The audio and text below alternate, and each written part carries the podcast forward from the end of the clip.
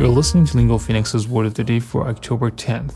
امروز International Day of the Girl Child هستش و داریم در مورد فورک صحبت میکنیم که اسپلینگش میشه F-O-R-K.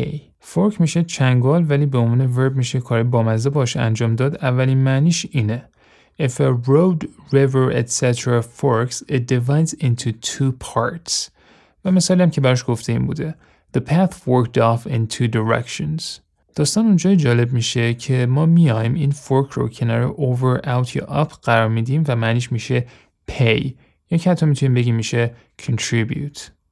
مثال اولش گفته I had to fork over $5,000. میتونیم بگیم که مثلا مجبور شدم که $5,000 به نوعی پیاده بشم. I had to fork out $600 on my car when I had it serviced. که اینم میگه که خواستم ماشینمو سرویس کنم، بنظرم میاد که خودم بیشتر سرویس شدم. Look for a second opinion before you fork out cash on the basis of a recommendation.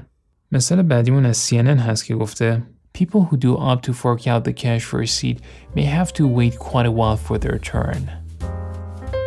With your word of the day, I'm Mohammad Golpayegani. We love feedback. If you want to email us, our address is podcast@lingophoenix.com, or you can find me directly on Twitter and message me there.